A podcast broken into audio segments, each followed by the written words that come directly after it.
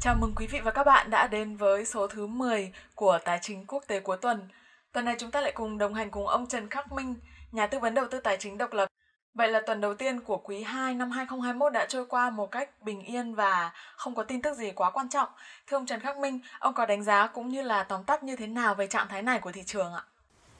Vâng, chúng ta bắt đầu số 10. Ờ, giọng ờ, giọng nói của tôi có vẻ hơi ờ, không bình thường. Có lẽ là do độ ô nhiễm không khí quá cao, làm cho dây thanh quản bị có vấn đề. Mong quý vị thông cảm để trả lời câu hỏi đầu tiên. Thì chúng ta thấy rằng là sau một kỳ nghỉ lễ khá dài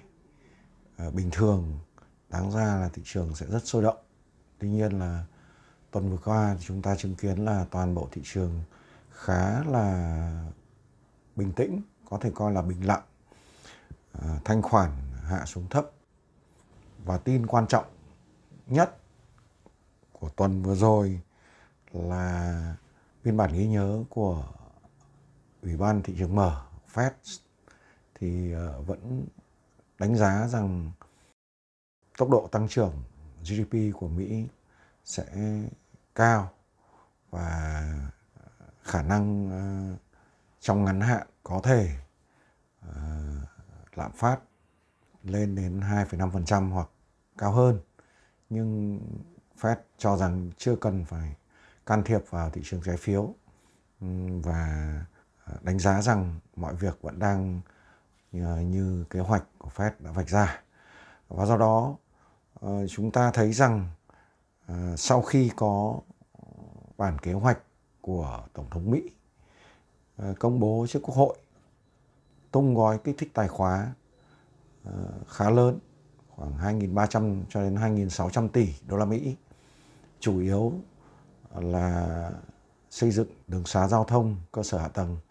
nhằm kích thích kinh tế và cũng hy vọng rằng sẽ giảm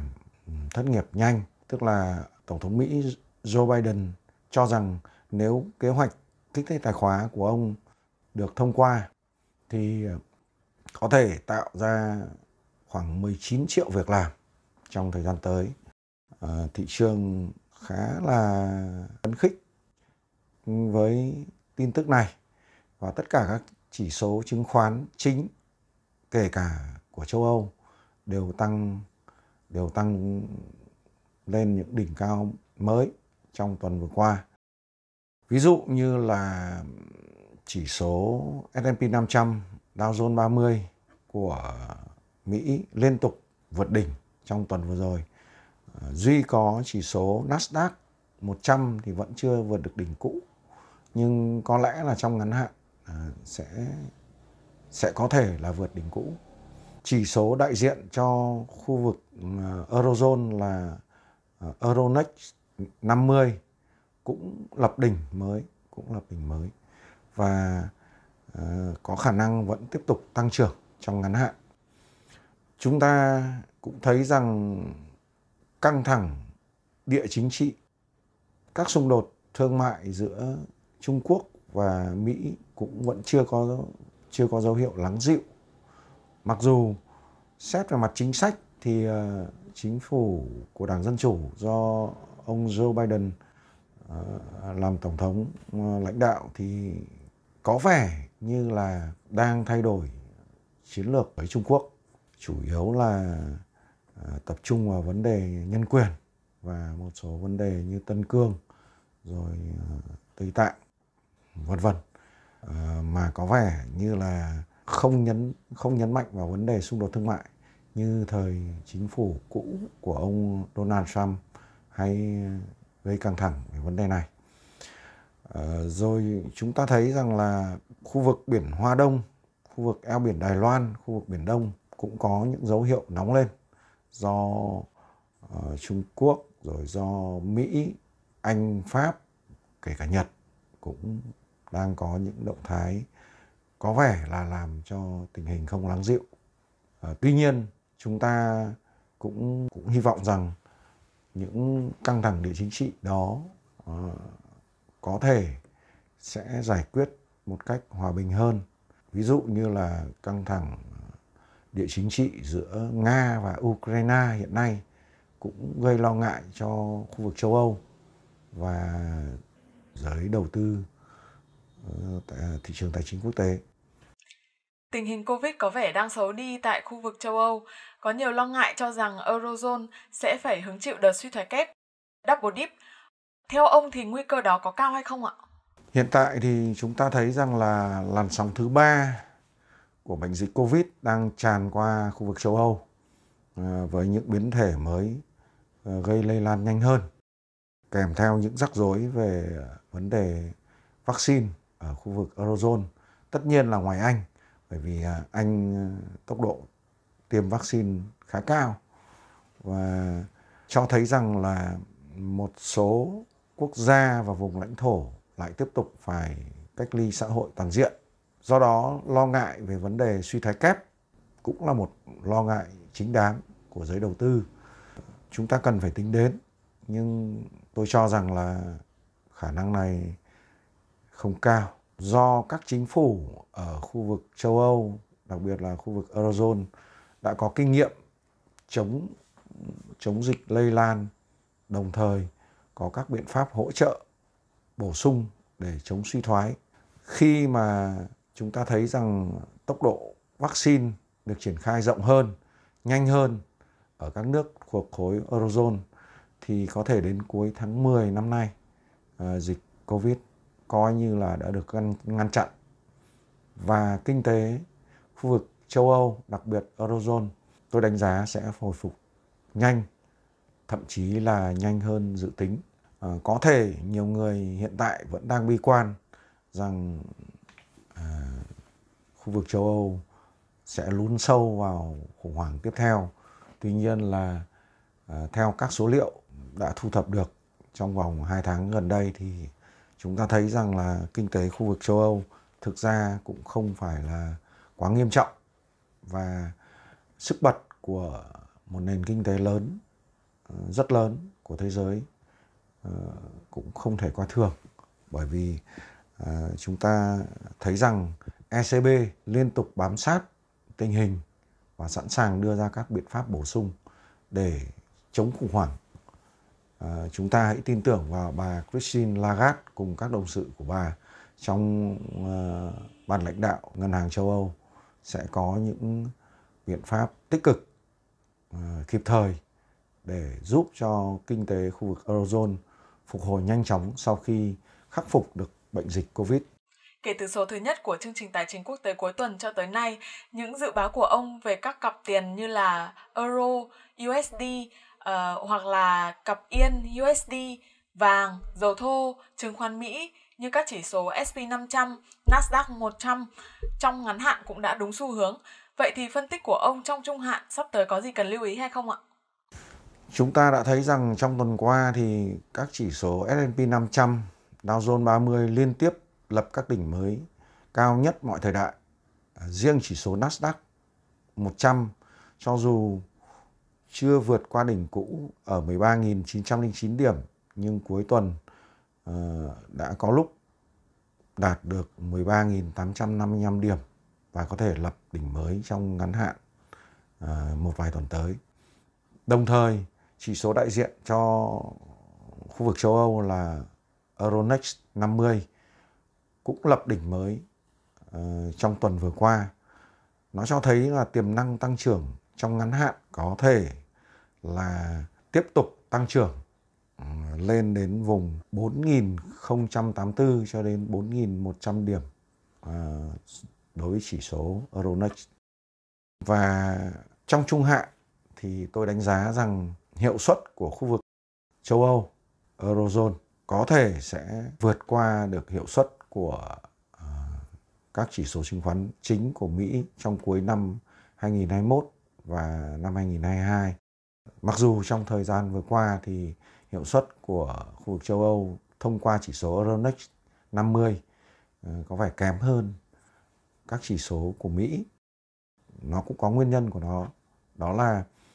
việc phong tỏa chống dịch cũng như là mọi người phải làm việc từ xa dẫn đến các công ty công nghệ chủ yếu là của Mỹ được hưởng lợi trong vấn đề cách ly xã hội. Còn ở châu Âu thì có vẻ chưa được hưởng lợi lắm. Trong trung hạn có thể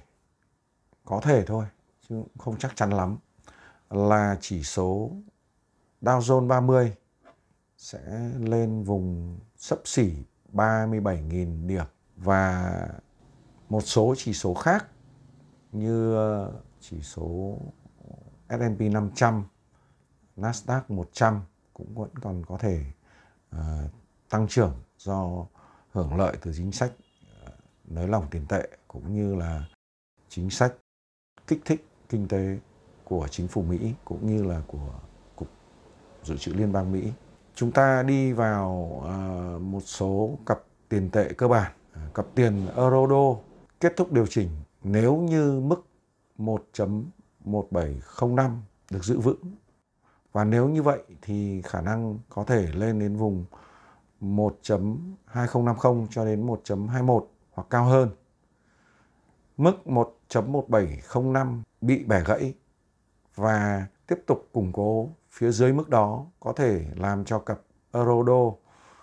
điều chỉnh về vùng 1.1600 cho đến 1.1490. Cặp tiền đô la yên uh, yên Nhật sau khi tiến sát uh, mức 111 cụ thể là 110.94 thì đã ờ, điều chỉnh xuống.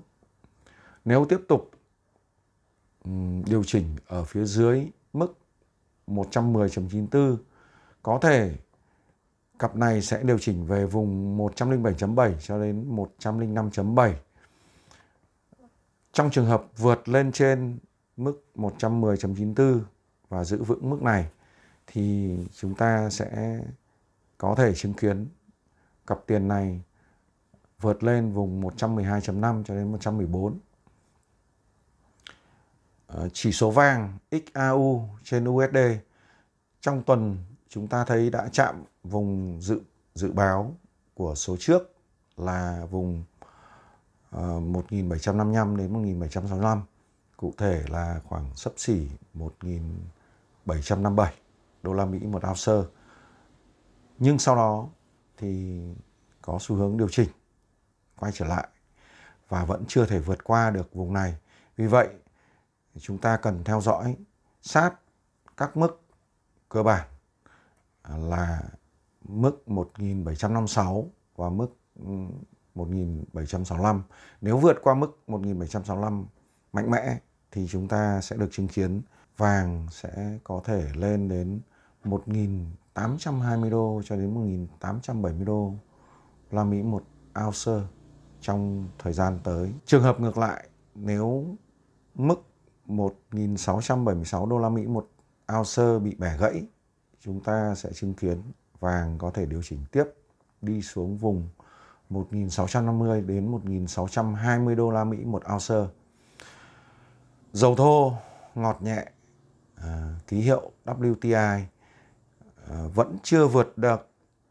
ra khỏi vùng 62 đến 58 đô la Mỹ một thùng như như số 9 ờ, đã đánh giá. Ờ, trong ngắn hạn, nó có thể tiếp tục tích lũy trong khu vực này sẽ xảy ra hai trường hợp. Nếu bị bẻ gãy mức 58 đô la Mỹ một thùng một lần nữa và dao động phía dưới đó, thì có thể sẽ điều chỉnh về vùng 54,83 cho đến 50 50,78 đô la Mỹ một thùng. Trường hợp breakout vượt mạnh và củng cố lên trên mức 66,42 đô la Mỹ một thùng trong ngắn hạn thì mức tiếp theo có thể tăng trưởng của giá dầu sẽ là vùng 70 đến 72 đô la Mỹ một thùng. Riêng dầu thô chúng ta cần lưu ý hết sức cẩn thận tình hình nguồn cung tăng trưởng của OPEC cộng, các nhà sản xuất dầu đa phiến Bắc Mỹ và các nguồn cung khác, ví dụ như uh, nguồn cung từ Iran. Nếu trong giai đoạn trước mắt Mỹ và Iran có thể thỏa thuận được nới lỏng cấm vận và thậm chí Mỹ có thể bỏ cấm vận phần từng phần cho Iran thì Ờ, một lượng dầu rất lớn từ Iran có thể ồ ạt, bổ sung vào nguồn cung toàn cầu. Ờ, nó có thể ảnh hưởng đến giá dầu trong ngắn hạn và ờ, tuy nhiên, nếu xét về mặt trung hạn, tôi vẫn đánh giá cao rằng giá dầu vẫn có xu hướng tăng trưởng trong vòng năm nay và năm sau sau khi điều chỉnh xong. Chúng ta kết thúc số 10 tại đây và hy vọng là sẽ gặp lại các bạn vào số tiếp theo. Và ngày mai sẽ là một ngày khác. Vâng, xin cảm ơn ông đã chia sẻ những đánh giá cũng như là phân tích cùng các quý vị khán giả. Và do giới hạn thời lượng chương trình nên tuần này chúng tôi xin phép là sẽ không có một Q&A nhưng các bạn hãy yên tâm, ờ, chương trình đã ghi lại tất cả các thắc mắc cũng như là câu hỏi mà quý khán giả đã gửi đến cho chương trình và kể từ số tuần sau chúng tôi chắc chắn là mục Q&A sẽ trả lời dần dần các thắc mắc cũng như là câu hỏi của các quý vị khán giả. Kể từ số tuần này chúng tôi vui mừng thông báo với quý vị và các bạn rằng series Tài chính quốc tế cuối tuần hiện đã có mặt ở trên các phương tiện podcast như là Google Podcast, Apple Podcast và Spotify. Quý vị và các bạn chỉ cần tra từ khóa tài chính quốc tế cuối tuần Weekly Financial Analysis ở trên những phương tiện này là đều có thể tìm thấy ờ, những ờ, số podcast đã được chuyển thể từ những số trước cũng như là số hiện tại của chương trình tài chính quốc tế cuối tuần. Đồng thời, quý vị và các bạn cũng có thể truy cập vào trang anchor.fm gạch chéo trần gạch ngang khắc gạch ngang minh để có thể cập nhật tất cả những số ờ, mà chúng tôi đã chuyển thể từ series tài chính quốc tế cuối tuần. Nếu quý vị quan tâm và muốn được cập nhật theo dõi những tin tức mới nhất từ chúng tôi, xin mời quý vị hãy bấm vào đăng ký theo dõi kênh YouTube Trần Khắc Minh, bấm subscribe và chọn sau khi đăng ký theo dõi kênh, các bạn hãy nhớ bấm vào biểu tượng hình chuông ngay cạnh nút đăng ký theo dõi, chọn thông báo cho tất cả để sau đó YouTube sẽ gửi cho các bạn những tin nhắn cập nhật ngay khi mà chúng tôi đăng những video cũng như là tin tức mới.